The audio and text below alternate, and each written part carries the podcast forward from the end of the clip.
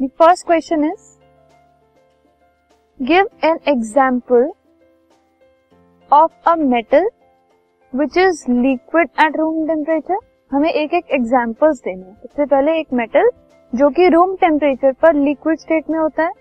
Second that can be easily cut with a knife जिसको हम easily knife से cut कर सकते हैं।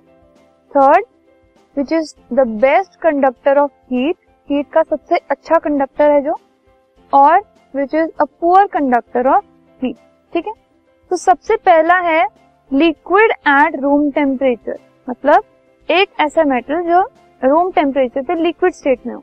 So mercury is the metal which is liquid at room temperature second that can be easily cut with a knife जो बहुत soft metal है. तो sodium is a soft metal उसको हम नाइफ से कट कर सकते हैं.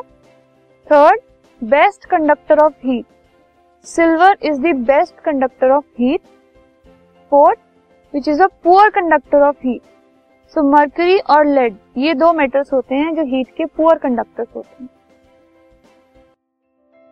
This podcast is brought you by Hub Hopper Shiksha Abhiyan अगर आपको ये पॉडकास्ट पसंद आया तो प्लीज़ लाइक शेयर और सब्सक्राइब करें। और वीडियो क्लासेस के लिए शिक्षा अभियान के यूट्यूब चैनल पर जाएँ।